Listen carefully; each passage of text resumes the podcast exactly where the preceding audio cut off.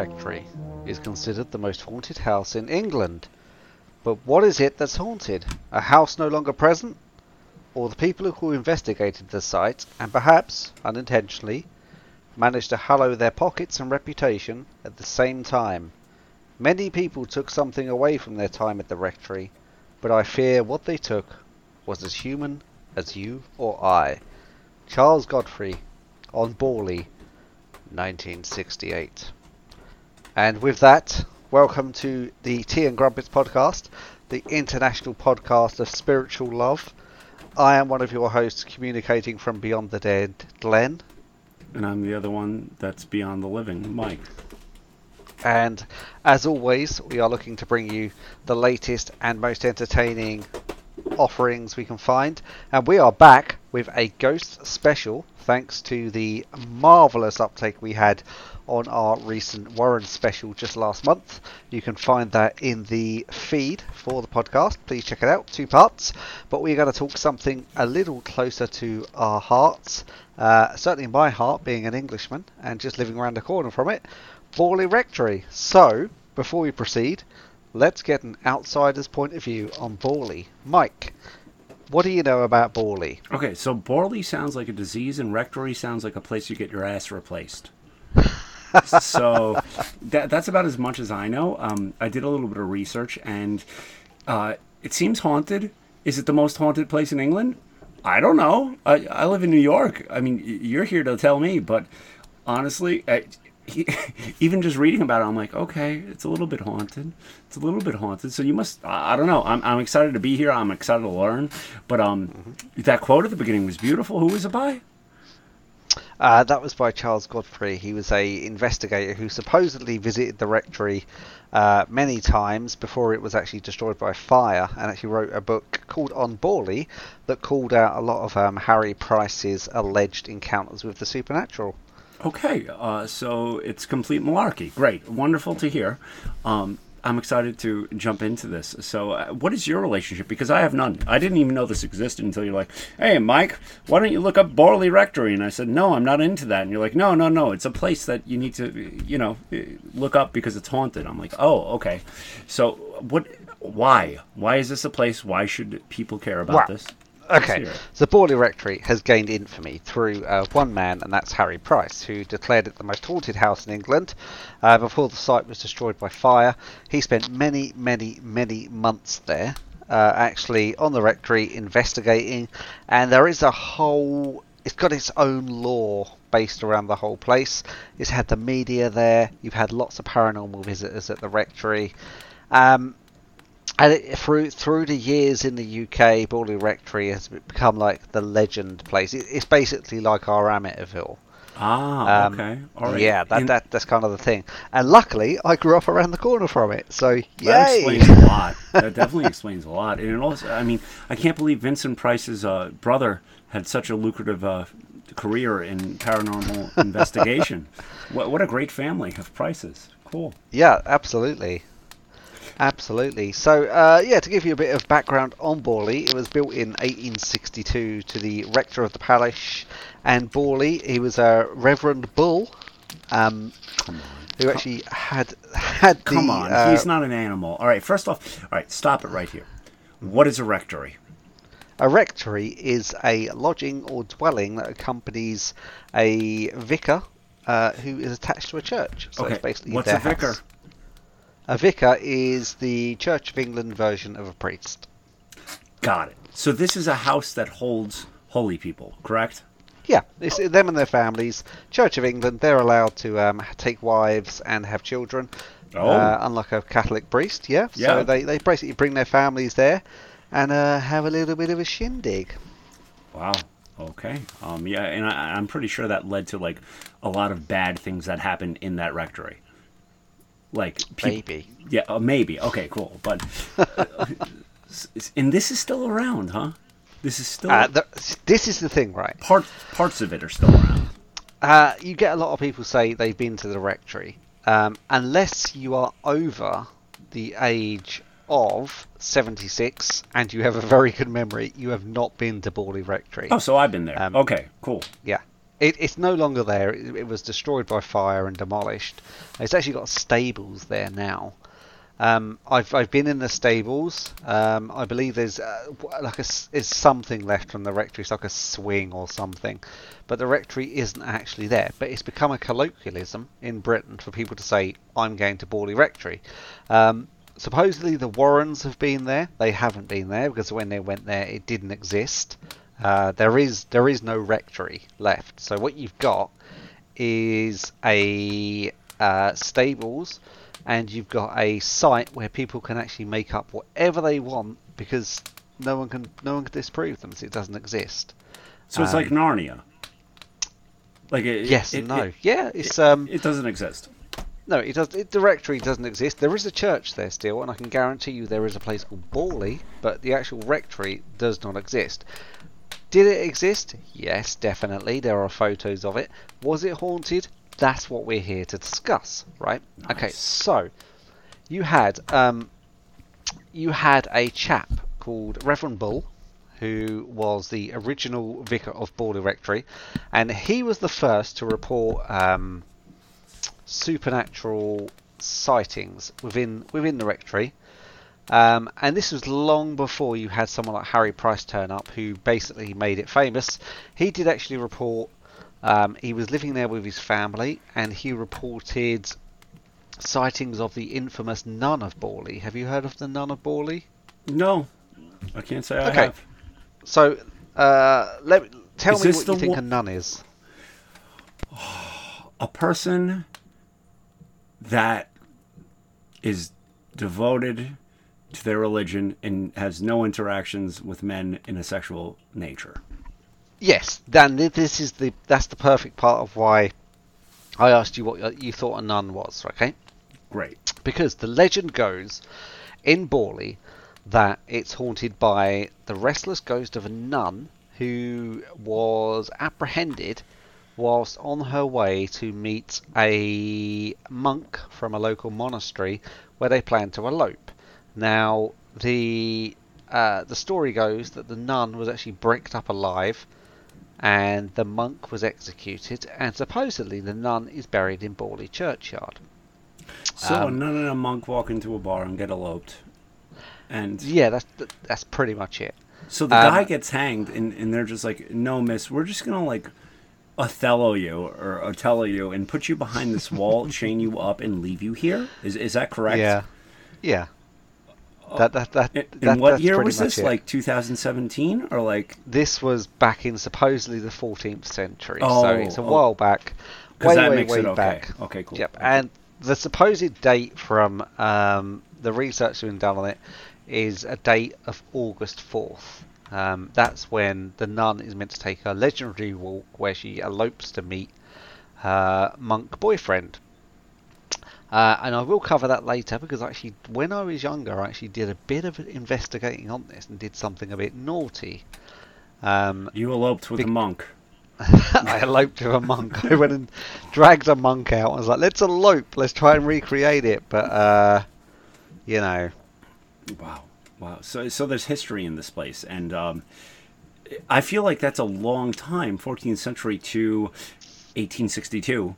That like it, it was uh nothing was really happening. It's just like she, she bo- got boarded up there, probably died. I would hope died if she's still alive. Someone get her water. But other than that, like that's like a lot of time for someone to be barred up and nothing to come of it. What do you know?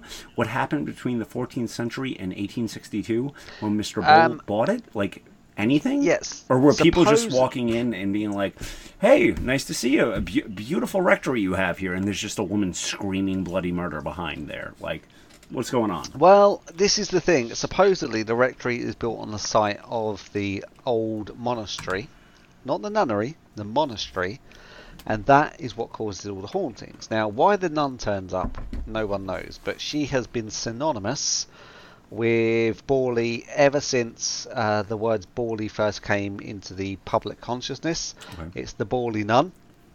I have personally, and I'll tell you this, I've actually personally met several people who claim to have seen her. I thought you were going to say I met the Borley nun. No, um, no, I went looking for her, but I will cover that later. okay, okay. Um, but I have actually met several people who claim to have seen her. One of them was a uh, third hand, no, second hand. It was one of my friends back when I was uh, sharing a house, and his dad, who was a keen cyclist, claimed claimed uh, and he was dead serious when he told me this because I was actually to the point of insisting. I went round and asked him myself because he's my friend told me the story, and I was like, I want to talk to your dad about this because I was obsessed with this. Um, I went around there and asked him what happened, and he worked at a local factory that made uh, car parts. And he would do shifts. He would do six till two in the afternoon, and he'd do two till ten and he would he lived out just past Borley, but he would cut through Borley on his push bike. Now he claims to have stopped on a bench, right? And he did actually tell me where the bench was, and I can confirm a bench exists. He claims to have stopped on a bench to take a rest while he was push biking, and next to him he briefly saw a nun sitting next to him. Um, now is was it lying? a regular nun? What was it? A ghost nun? Like you're just like, yeah, of course, a nun could be at a rectory. Like, yes, that that's normal. Yeah, but the rectory hadn't been there for uh, well, what was it? 1940s. This is 60 years. The rectory had been gone for 60 years. It's around the year 2000. But did uh, you tell? Does... Did he know that nuns still exist? Like, yeah, I think so. Okay. Um, uh, part of me thinks maybe, maybe he was having us on. Um, but there, there was no humour in when he was telling me this. He was he was quite serious about it. Um, but you know, you do have to take it with a pinch of salt because you haven't seen it with your own eyes. So, you know, there is that. Um, so, and the second chap claims to have driven past her while going through there. Now, let me let me describe to you what Borley's like because it's it's not like um, what you'd imagine. Basically, you go through a small village called Long Melford, which is famous for its antiques, and it's an oldie worldy village. And you take the road to Borley, and there is very, very little on this road. Um, but there's no shops, there's nothing. It's just a windy road, and Borley creeps up on you, and before you know it, you're in Borley. Uh, it says Borley, bang, you're there, and you've got the church. You're coming up through the road on the left, you've got stables, a few houses. On the right, you've got the church and a couple of houses next to it. That's pretty much Borley done. Okay, um, there is it's desolate. That's that's the place. Like you have to have a reason to go there, to actually be going there. There's there's no businesses there. There's there's nothing there at all. It's just out of the way. And I know from um, speaking to several locals, they get very annoyed with people actually going up there all the time because people do go there ghost hunting, um, and it's just an inconvenience. People go up there, they cause mess, they cause havoc. Um, driving their cars around late at night looking for a ghost. It's it's almost like a, everyone in my old village or old town has done this. They've gone to Borley at some point. Um, okay. But it is very, very, very remote and out the way. It is ideal for a classic English ghost story. Yeah, like why does this sound like a Muppet Christmas Carol? because it is. This is this is classic Little England. Okay. Um, yeah, you, I mean the church. The church is absolutely beautiful. Listen, like, absolutely I looked it beautiful. up on Google Maps. Okay, I looked it up on Google Earth. What I saw was not beautiful. It looks like a red farmhouse.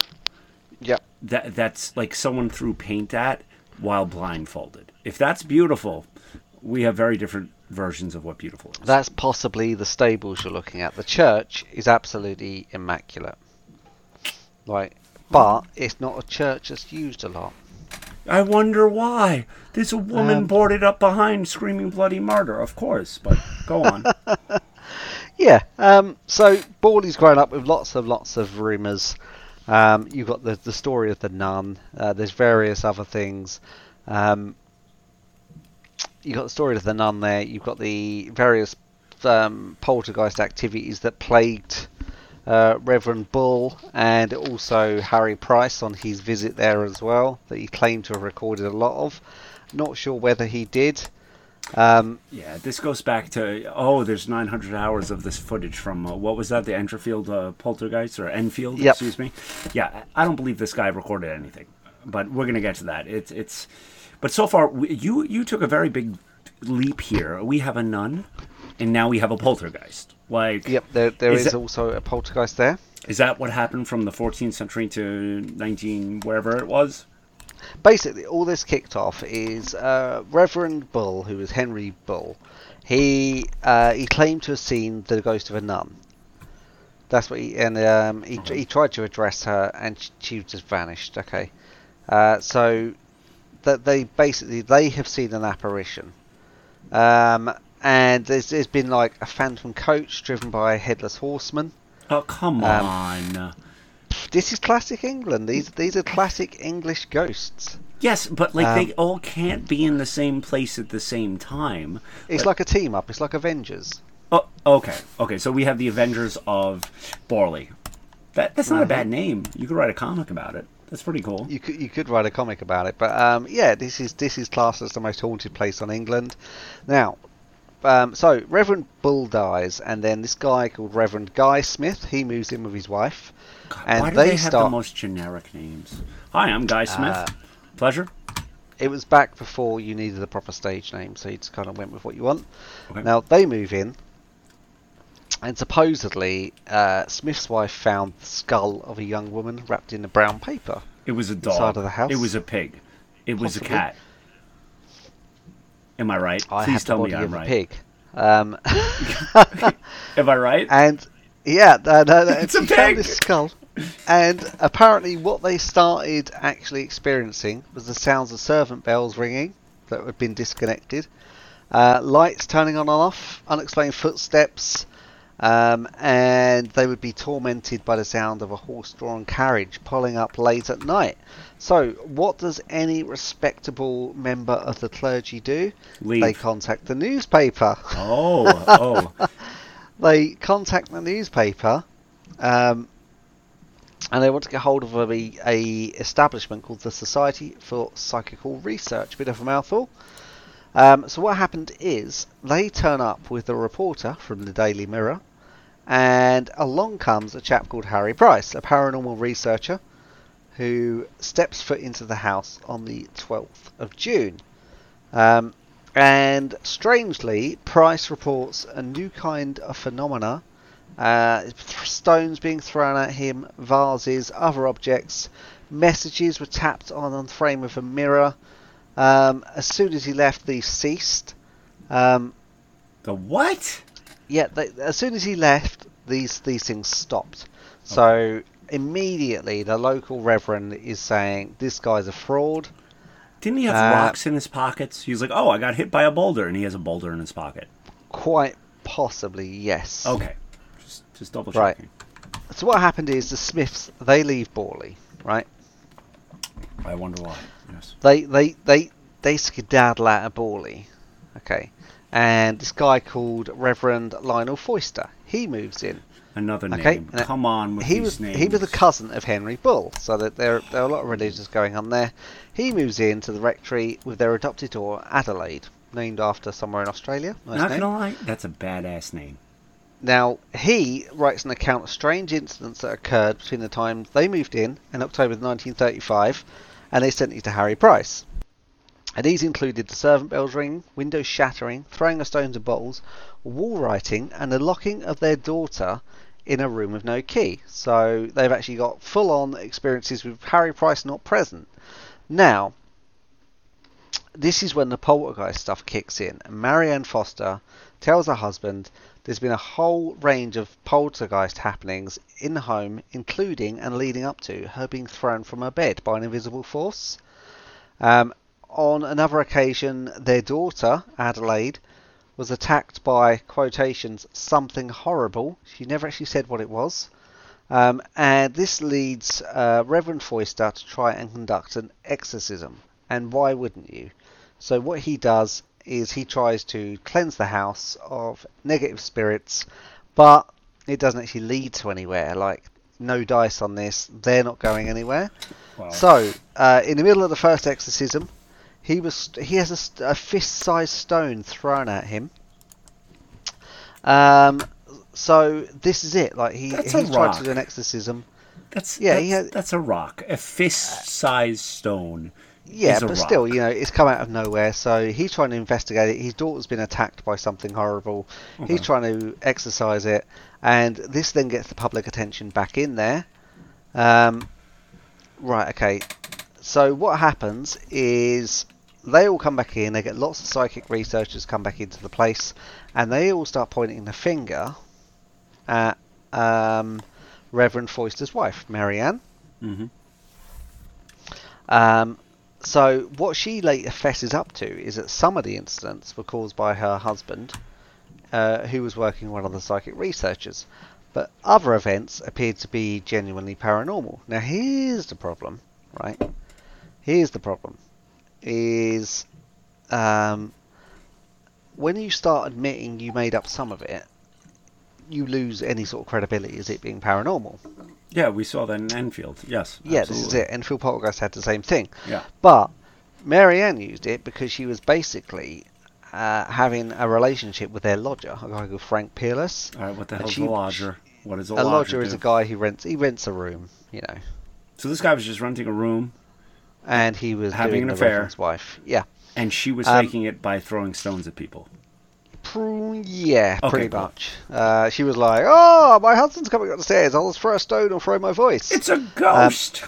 yep, it was, it was a ghost you saw, not me. Such So what happens times. is they leave they leave the home in 1935 and this is what happens right so the house is now empty um, and here's what happens is Harry Price returns in 1937 this guy's already been there eight years before now Harry Price rents out the property for one year and he puts an advert in the Times very famous British newspaper and he recruits uh, he puts an advert in asking for the bravest of people who wish to remain on the property to investigate, right? So he's basically got a rotating group of 48 people to come in and investigate the property. So it's a they- fraternity. Yep, that's it. okay. They're conducting seances, right? Uh, they're conducting seances, they're conducting investigations, they're conducting uh, stakeouts, they're writing all of this down, right? Um, so what happens is, is they basically uh, they contact supposedly a spirit called, um, funny enough, Mary Ann. Oh, the horror! Oh, wow. Yep. The Who claims claims to have been murdered in uh, the 17th century Borley Hall, and she was said to have been either bricked up or thrown into a disused well. And supposedly the wall writings were her pleas for to get out. So what happens then is a contact another spirit who names himself as Sunex Amures. Uh, he sounds Spanish, and he claims to set fire to the rectory at nine o'clock that night. Um, so he also says at that time that the bones of a murdered person would be revealed. Now, what happens is he's a little bit late, right? Is he didn't set fire to it, but the year after, this is the 27th of February, It's 11 months. It's 11 months. Yep, he's out. The new owner of the rectory, Captain W.H. Gregson, he's unpacking some boxes and he accidentally knocks over an oil lamp in the hallway and the fire basically destroys the house. It was gutted. Right, and there are photos online if you want to Google I'm them. I may include them right in the show notes. Um, it basically guts the house, so it's severely damaged. Um, right, okay. And after the insurance company investigates it, they conclude the fire had been started deliberately. Okay. Ooh. So what happens then is this is when the ramping up of the nun starts appearing all over the place, right?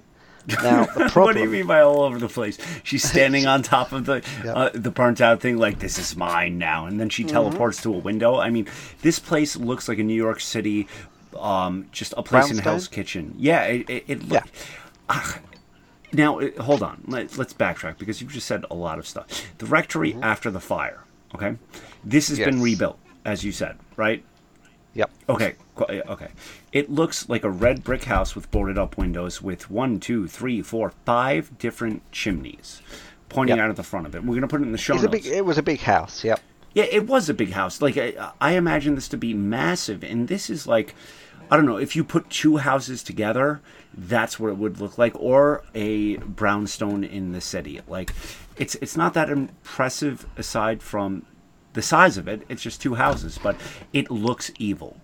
It just like uh, with the history that you're telling me, you look at it and you're like, yeah, I wouldn't take my kids here for daycare, but like it, it's it's pretty ominous. So sorry to interrupt, but like the, the, the listeners have to understand what this looks like. It is just you would see this on YouTube on a channel called Let's Hunt Ghosts, and like this is exactly what you would imagine. So keep it going. This is this is interesting now. It's picking up. Yep.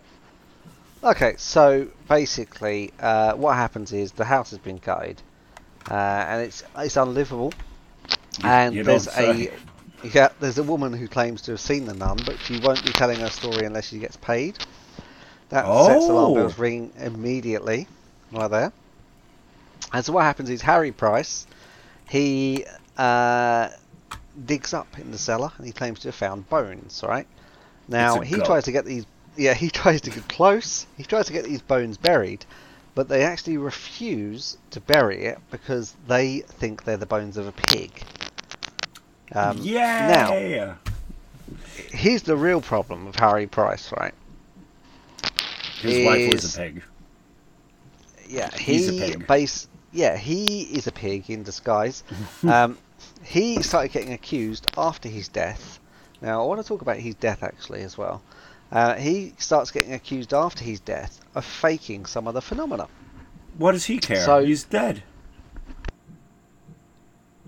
That's what. yeah, you know what is it? He- He's So, already pulled the What happens there is basically he gets accused of throwing the stones. Yeah. uh, and someone actually said they grabbed hold of him, and he he actually was caught with the stones. Mid throw. yeah, he was actually caught with the stones in his pocket. So possibly he was. The thing is, the guy's dead. He can't defend himself. So that that's a little bit unfair. But why would you make up lies saying he'd thrown stones if he hadn't? Very very good good uh, good thought on there. So the rectory's gone, but the the story hasn't. So what happens here is you've got a lot of people trying to investigate a house that doesn't actually exist anymore, and they're all going on third-hand accounts. So it's pretty much the equivalent of me asking people without actually ever setting foot in the place. It's, it's similar to you know the who done it of who was Jack the Ripper. You're never going to know really because there's just no one around really from the time to have actually give you any evidence. Um, the wife of Reverend Foster starts fessing up that she made up a lot of it just for kicks and giggles because she was bored.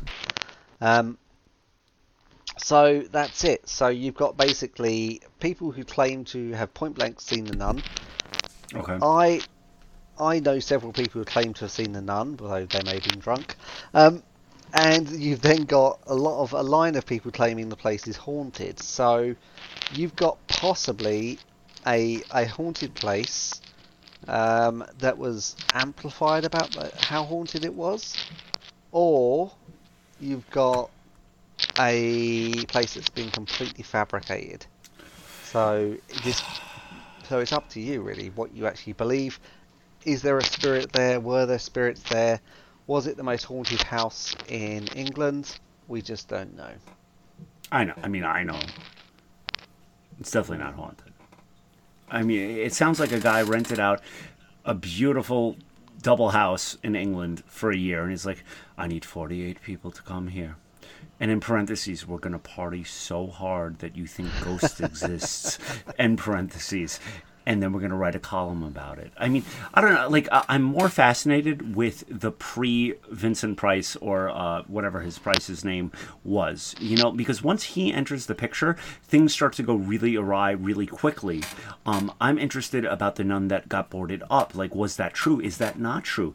I can imagine that Price is throwing rocks and like trying to start stuff. Um, uh, it, it, it seems to me uh, personally, this seems to be the longest haunting that we've covered because it spans 400 years. Yep. Yeah, I mean that's astronomical, and the amount of information that can be lost over that amount of time is astronomical. but who do we believe? Like, and for me, I I find it very hard to relate to a story like this because a it started so long ago. B there's already an idea of um, what is it called? People that aren't truthful. So that that lends less credence to what they're saying. So it's really hard to pick out the truth in this story. Was there a rectory? Yes. Was it haunted? Uh, I don't know, but everything you're saying, like there isn't enough activity to justify the title of the most haunted, uh, haunted, haunted place in England. I don't think. I mean, yes, there's a haunted, uh, there's a nun, right? There's nun that third-hand people have seen. This that's not enough for me. You know, like I, I want Mr. Borley himself to rise out of the ground and possess the people in the rectory. Like that that's what I need. These seem to be mixed with reality and you know just poltergeists and uh, ghosts and stuff. I, I need clear evidence, and the clearest evidence we have is the writing on the wall. You know that seemed to be really, really Yep. concrete because they needed a translator for that.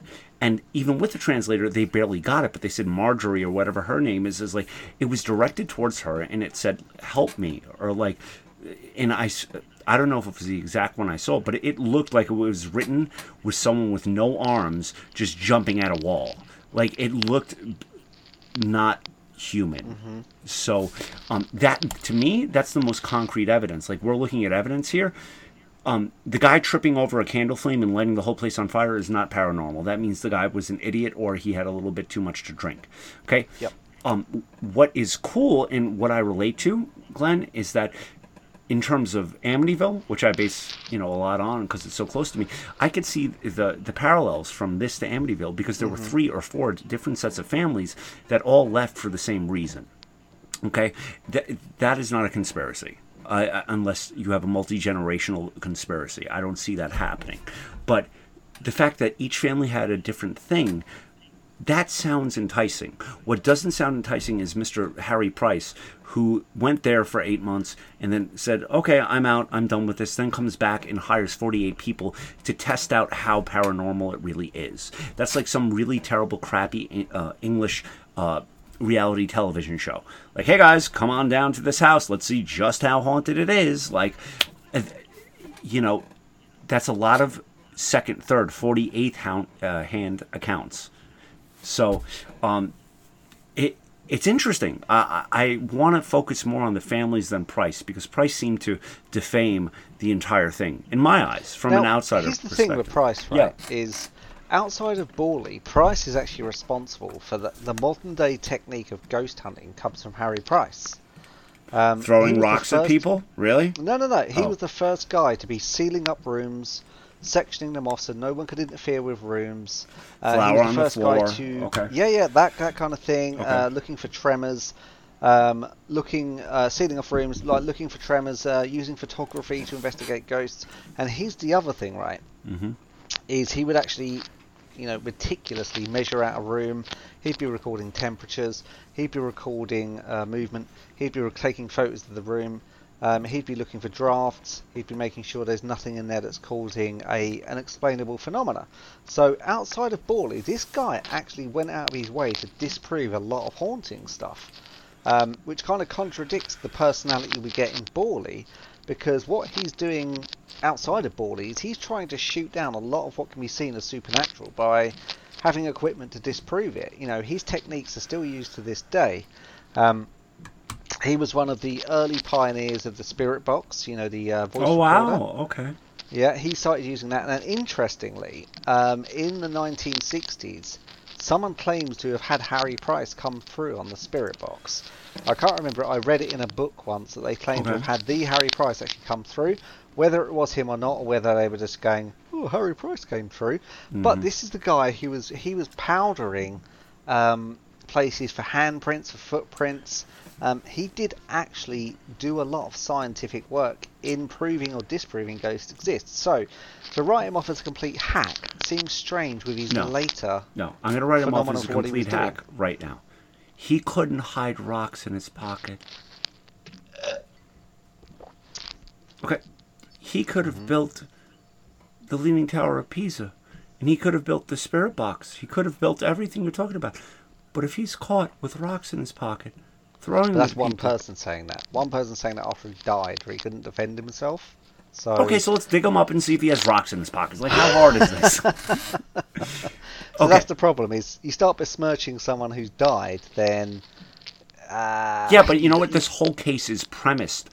The whole case's premise is based on besmirching people who have died. This poor nun just wanted to get eloped with this poor monk who's hidden behind a wall, and now people are like, "Oh, I'm just sitting on a bench, and here is the nun."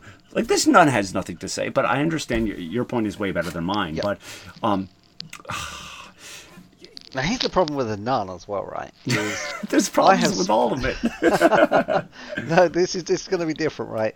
Uh, I have spent a long time, and I'd say a good chunk of my life on and off, trying to find out just who the hell this nun was. There's no records of a nun there. There's not even any records of a nunnery being nearby or a monastery. Um, these places aren't actually recorded as having existed. Yeah, the legend of them does exist, right? So what what I'm more interested in with Borley is the fact that um, people claim to see her. Now, is this what people are seeing? What they expect to see?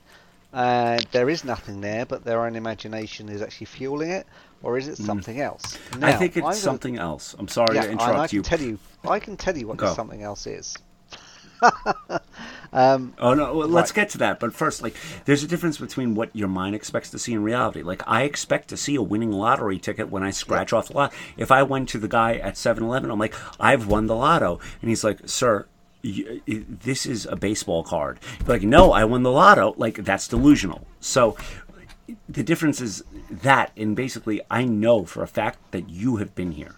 I want to hear your personal connection to this place based on all of the facts that you've given. Like, what is your actual interaction with this place? Right, so I have been here quite a bit over the years, uh, but when I was really into this in my teen years, um, a f- myself and a friend of mine, we took a visit there one night and we spent a night in the graveyard. Explains a lot. Okay. Okay, and we went there the night the nun was meant to walk through Borley. Okay, Back in So- 1400s, is that the? this is the night she's meant to basically end up to the rectory, which is opposite Okay. where the church is. So we're there the fourth of August. Oh, okay, Um, got it. Yep, we're in this churchyard, and before you go there, there's uh, there's all this local law about oh yeah, people, the house next door, they've painted the windows black next to the church because they're fed up of seeing. I wonder okay? why. Yeah, exactly. Now, they fed up of seeing things, and we got there, okay, and we knew we knew this because I knew my stuff back then. And I look up, and sure enough, these windows are painted black. um, and then I'm I like, have to ask you: Are you currently recording in the Borley Rectory? Because it sounds like you're walking on corpses. Uh, that's not my end. Oh, it's, you're definitely uh, recording there. Okay, cool. So we have poltergeist. yeah. Keep going. Yep. Um, so yeah, I look up and these windows, they indeed are painted black. Um, which to my young mind, I'm like, oh, that that part's at least true. Okay. Now you got to remember is we went there on push bikes. Um, we Hmm. What the hell on is a bikes. push bike? You know, a Like a cycle, scooter? bicycle. Uh, bi- bicycle. You know, foot powered. You know, you turn it. So turn a chain. Yep. We went there on bicycles. Thank you. and we have backpacks full of stuff and we we sit there and we settle down in the church we spend our time in the church looking for the grave of the nun Wait, Couldn't in find the grave. church? we're actually in the churchyard so we couldn't get in the Oh. church because it's Okay. locked they don't let people in um, and uh, apart from a very cold side of the church which I did put down to the fact it had no sun and it probably didn't see any And it was 3 a.m. yeah, it probably was lower. uh, we sit there and we sit there and we sit there and we sit there. Um, and at one point we thought we heard something from inside the church, um, but uh, that was probably more of one of us heard thought we heard something, and the other one was just like, "Oh God, I heard that too." Mm. And we sit there. Okay, so daybreak comes. We've seen no nun. There is no nun. Um, and it's about 7 a.m. and we decide we're gonna we're gonna leave. Okay. Mm. So we got on our bikes and we happen to happen upon a man walking along the road. And he's like, "Oh, hello," and he's a very friendly chap, and he asks us what we've been doing. We explain, quite honest with him, and he chuckles and says, "Oh yeah, we've we've had a few people like that over the years come up." Um, and he explains to us what the nun is. It's a goat. No, no, which It's was quite pig. funny uh, because he, he he said he's a resident of Borley and he tells us what the nun is. Um, and there's a retired army captain who Dresses eh, up as a nun. Yeah. Shut lives, Yep, he lives next to the stables and he is so fed up with people coming to Borley and hassling outside his house. He actually dresses up as a nun and chases people away. He said he was crazy. He goes, but I, I can assure you, I've seen the actual outfit myself. This this guy does this. He actually said this is a thing he does because he's so annoyed with people keep coming here that he's actually dressing up as a nun and scaring people away because it's amazingly effective how people come up in their car at night and a nun appears, they're gone. Um, okay. So- okay, hold on. Hold on. There's a lot to unpack here. Okay.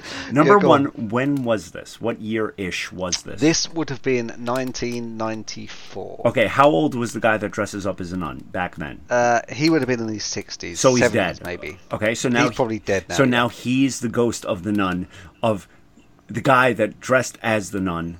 Yeah, he could possibly be a cross-dressing nun. Okay, and now there's a son or a daughter, hopefully he had kids, that is now continuing the legacy of the nun. So basically, the the story of the nun is just passed down for 400 years, and like as this person is on their deathbed, they just say, "Oh, hello, son. Um, there's something I need to tell you. Um, you're gonna take these clothes and scare the Yep. shit out of anyone that sits on this bench." Yeah, that's it. Okay. Pass on my legacy, son. Pass on. Okay, so okay, so so you hear this from this bloke that's just in the middle of the street, and what's your reaction? Like, oh, Uh, okay. Where was he tonight? Like, could I meet him? Could I please see the the cloak? Like, where is your investigate? No, he points out his house.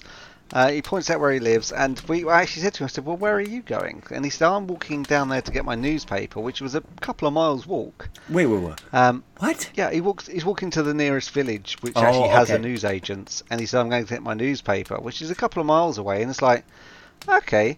And then we bike away, and the one I must say, the one thing out of this that left me going, "Huh," at the end of it was he, was, in- damn far away from anywhere. this guy we spoke to, like, it wasn't a it wasn't a short walk. Um, when we actually realised on the bikes, it's like, well, where the hell was he going? Because that's not that wasn't an easy walk. Um, he was doing. Uh, I'm not saying I met I met something supernatural. It was just weird that this guy happened to pop up and explain it, and we just rode off and left him to it. But that was supposedly what the nun of Borley was. I personally quite like the legend of it myself. Um, and I find the idea of a retired army captain cross-dressing to scare people off quite hilarious. Yeah. Um, but that you know, he he did give a, a pretty convincing explanation for why this thing's been happening and why she's still appearing. No, no, no. Now, a cross-dressing uh, army corporal is not a good reason. Captain, captain. oh, excuse me. Is not a satisfactory reason. I actually would believe more that there's a ghost. uh huh. Okay, like I, I believe the ghost more than a cross-dressing arm, army. Like, there's no way. There's no way. But, ugh, Glenn, there's no evidence here. There's zero evidence so far, except from hearsay. They, this isn't boding well. Keep going. I'm dying. Yeah, so basically we go back, and I have been up there several times since on the same date, and I've seen nothing. I've been up there every time of the day and night. I've taken various people up to this place, and I've seen nothing. So, uh, with regards to whether it's actually any truth in it, I don't know. Is it a place that it's popular because of Harry Price's book? Maybe, but then you have to explain what happened. What happened before Harry Price, really? Um, what were the people before he turned up investigating seeing? Uh, what was the Reverend Bull reporting originally? Because he was reporting stuff long before the Reverend Foyster. Um, so you've had people pre Harry Price reporting phenomena going on. Um, whether that is genuine phenomena, that's the thing. But that that's the real problem is you have this guy Harry Price who's linked to it, but you do have phenomena happening before he turns up. Now, how do you explain that? I explain now, it very easily. Okay. Yeah, go on. Maybe things happened before that. And then he said, Hey, let me capitalize on this. Let's turn this into a, a, fraternity house. Let me get 48 people that think they're ghostbusters. Let's take everything that they ever felt for the past year and compile it into a compendium and then release it to the public. That will cause a stir. But it, it, the things that last throughout this investigation is not the 48 different eyewitness accounts, it's the nun. The nun is mm-hmm. the thing that uh, sticks through the 400 years. There's a backstory. There are people that still see it. Granted, there's a, a cross dressing person that dresses up as them, but that seems to be the constant throughout all of this. Am I wrong? I mean, there seems it's to the nun. Yeah, and there's other freak things that happen. Like there's a whole book on it calling the Flying Bricks of Borley.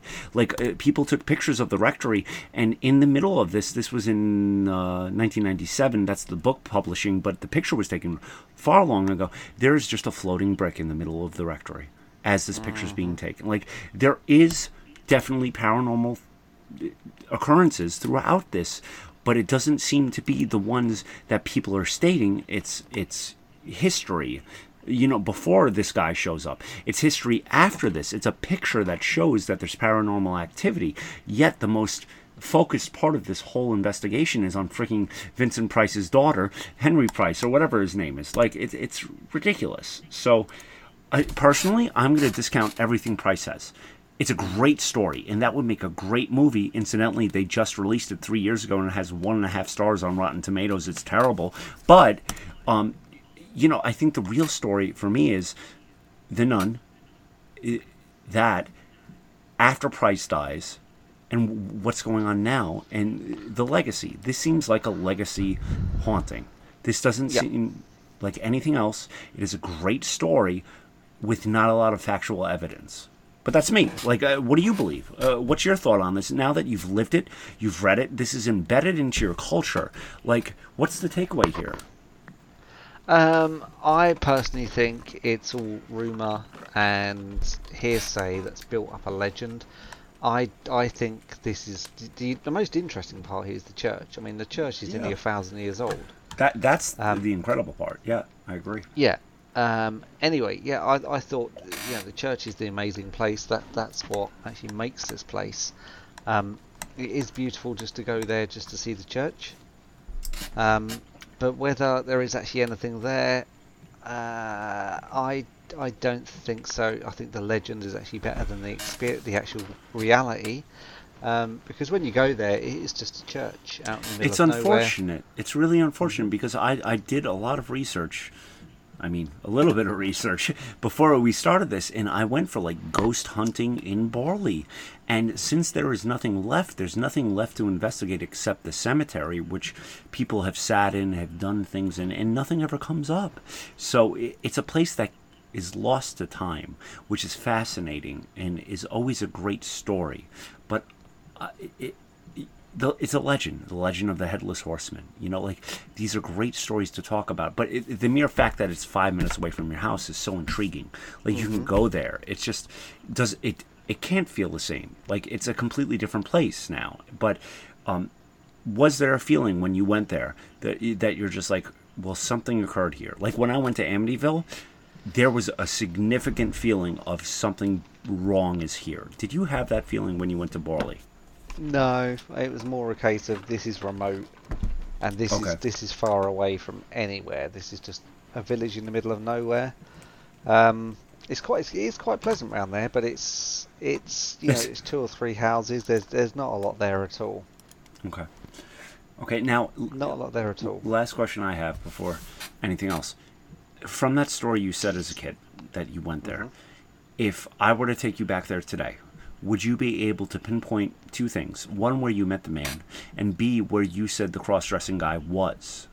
Yep, absolutely. Okay, so why don't we go? Why don't you go there, live stream it, knock on the door, and be like, "Hi, I've heard some stories like in the most like polite British way possible, and just be like, I just want to confirm that they're true. Like, is there a possibility that you we could go back there and be like, is is this true? Like, you know where the house is. Why don't you make it Uh, happen, Glenn? I yeah, I, I mean, I could. Um, I don't know what I'd find 25 years later. Uh, Hey, knocking it's- on someone's door and going, "Hey, uh, have you always had this house in your family?" Yeah. Was your grandfather a crossdresser? Could I see your wardrobe, sir or ma'am? But Um, I mean, it's better than 400 years ago. I mean, like as time goes on, the legacy grows longer. If you could put a stop to this and you go into their house and you're like, "Hello, hi, my name's Bob. Okay, Bob. Um, could I just come in for a cup of tea? Yeah, oh sure, absolutely. Could I see your wardrobe?" And then you open it and it's just 15 nun like outfits. Outfits. You'd be like, "Gotcha." Okay, like Yep. I, I feel like this is worth your time. So, I, please, I do, I do, and I don't. Right. Um, I, I think when I went there as a teen, it was definitely one of the, the bravest things I've ever done. Okay. It really was. Um, it was it was one of the bravest things I've ever done. Was actually I went there by myself and just investigated, Okay. and I was terrified. At the time, I thought I am going to see something, and I'm not going to be able to unsee it. And I think I think it was like a turning point really, where I kind of you got there and my eyes saw what it really was, and it was just, huh. Um, because I'd grew up hearing stories of this place, but to actually spend a few hours there, and it, uh, admittedly, it is creepy hanging out in the graveyard at night. Um, I wouldn't recommend it. It is quite disrespectful, to be fair. Um, but you know, you, hung out there. We didn't do anything. We weren't jumping on graves or anything. We were very respectful of the people buried there. Um, and yeah, we we kind of got the we got a different kind of result from what we expected, and it was kind of an explanation for the whole thing. Now, if I can name you every man and his dog who claims to have seen a ghost there, um, I, I've met people who claim to have seen a ghost there.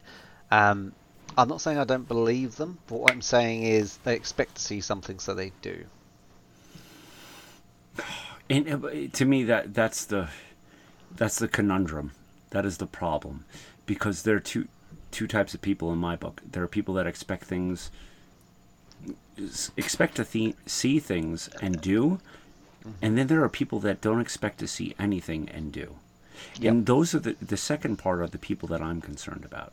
You know, like those are the stories I want to hear, not the ghost hunters that are going in there with a little box.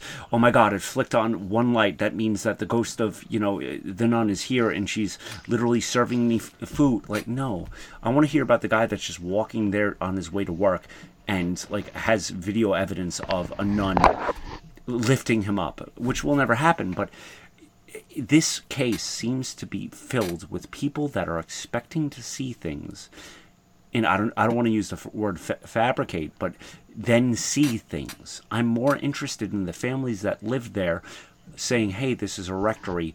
Why is there a floating statue in front of my face? Why is there writing on the wall?"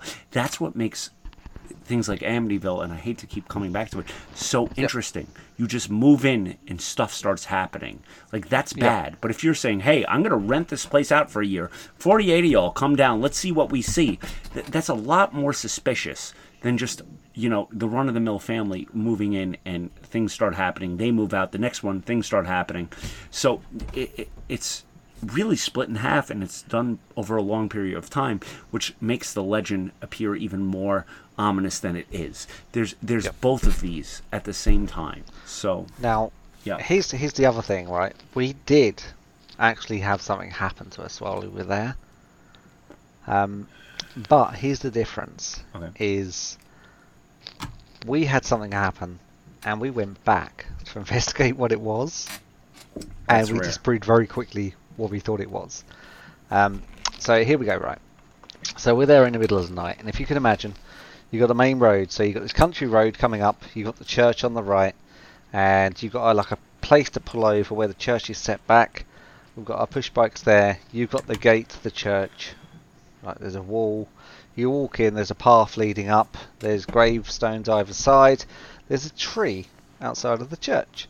So what happens is we park our bikes up, and we're standing there for a couple of minutes, and then we hear something above us, and we look up, and something comes down out of the trees.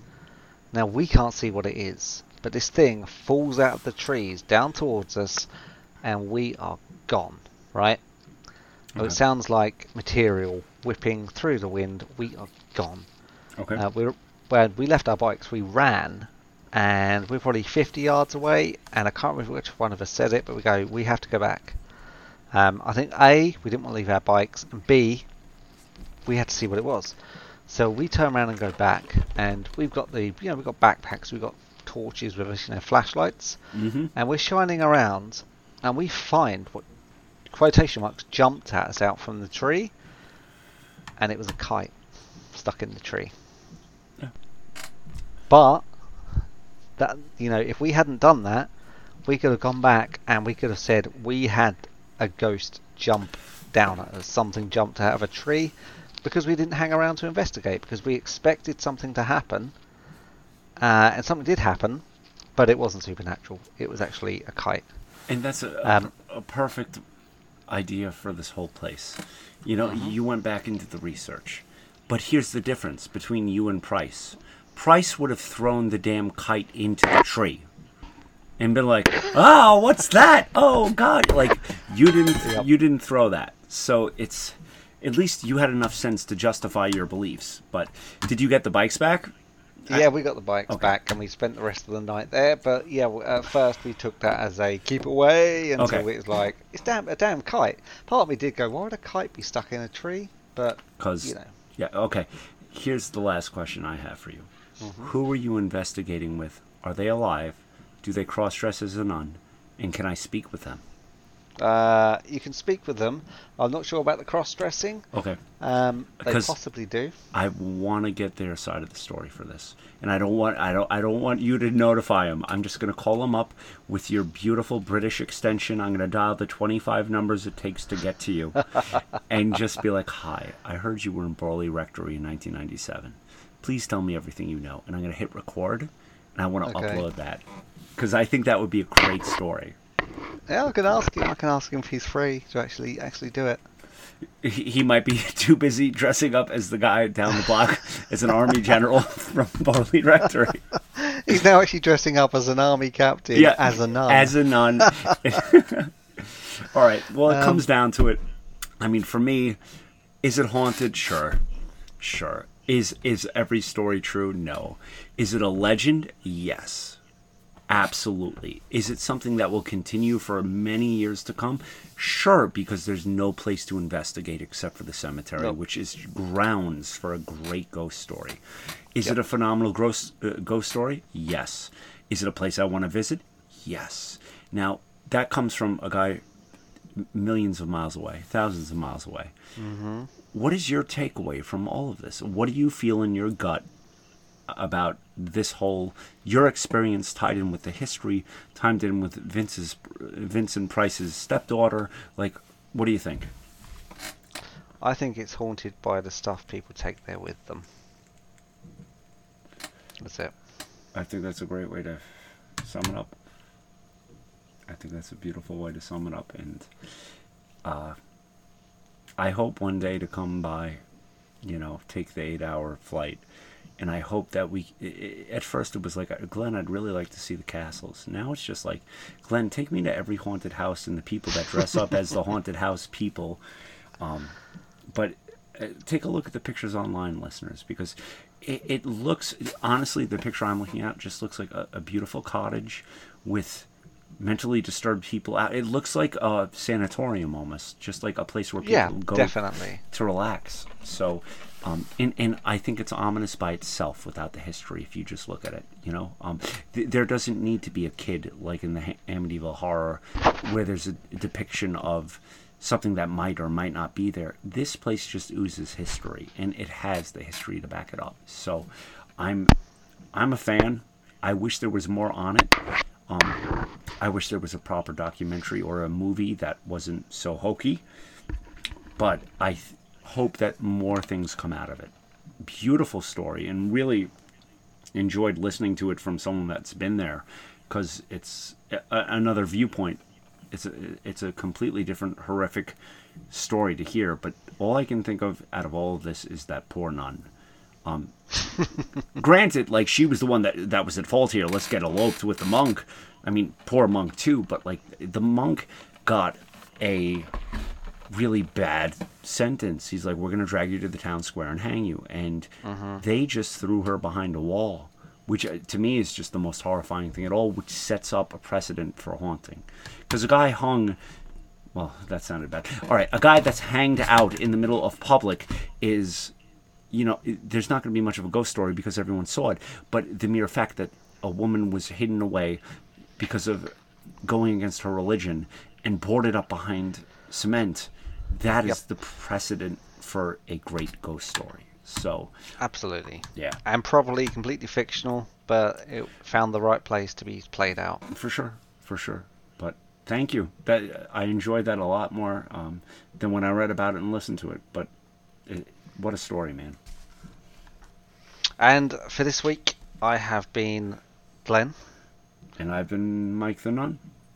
And if you have any comments, you can reach us at tgrumpetspod. You can email us tgrumpetspod at gmail.com.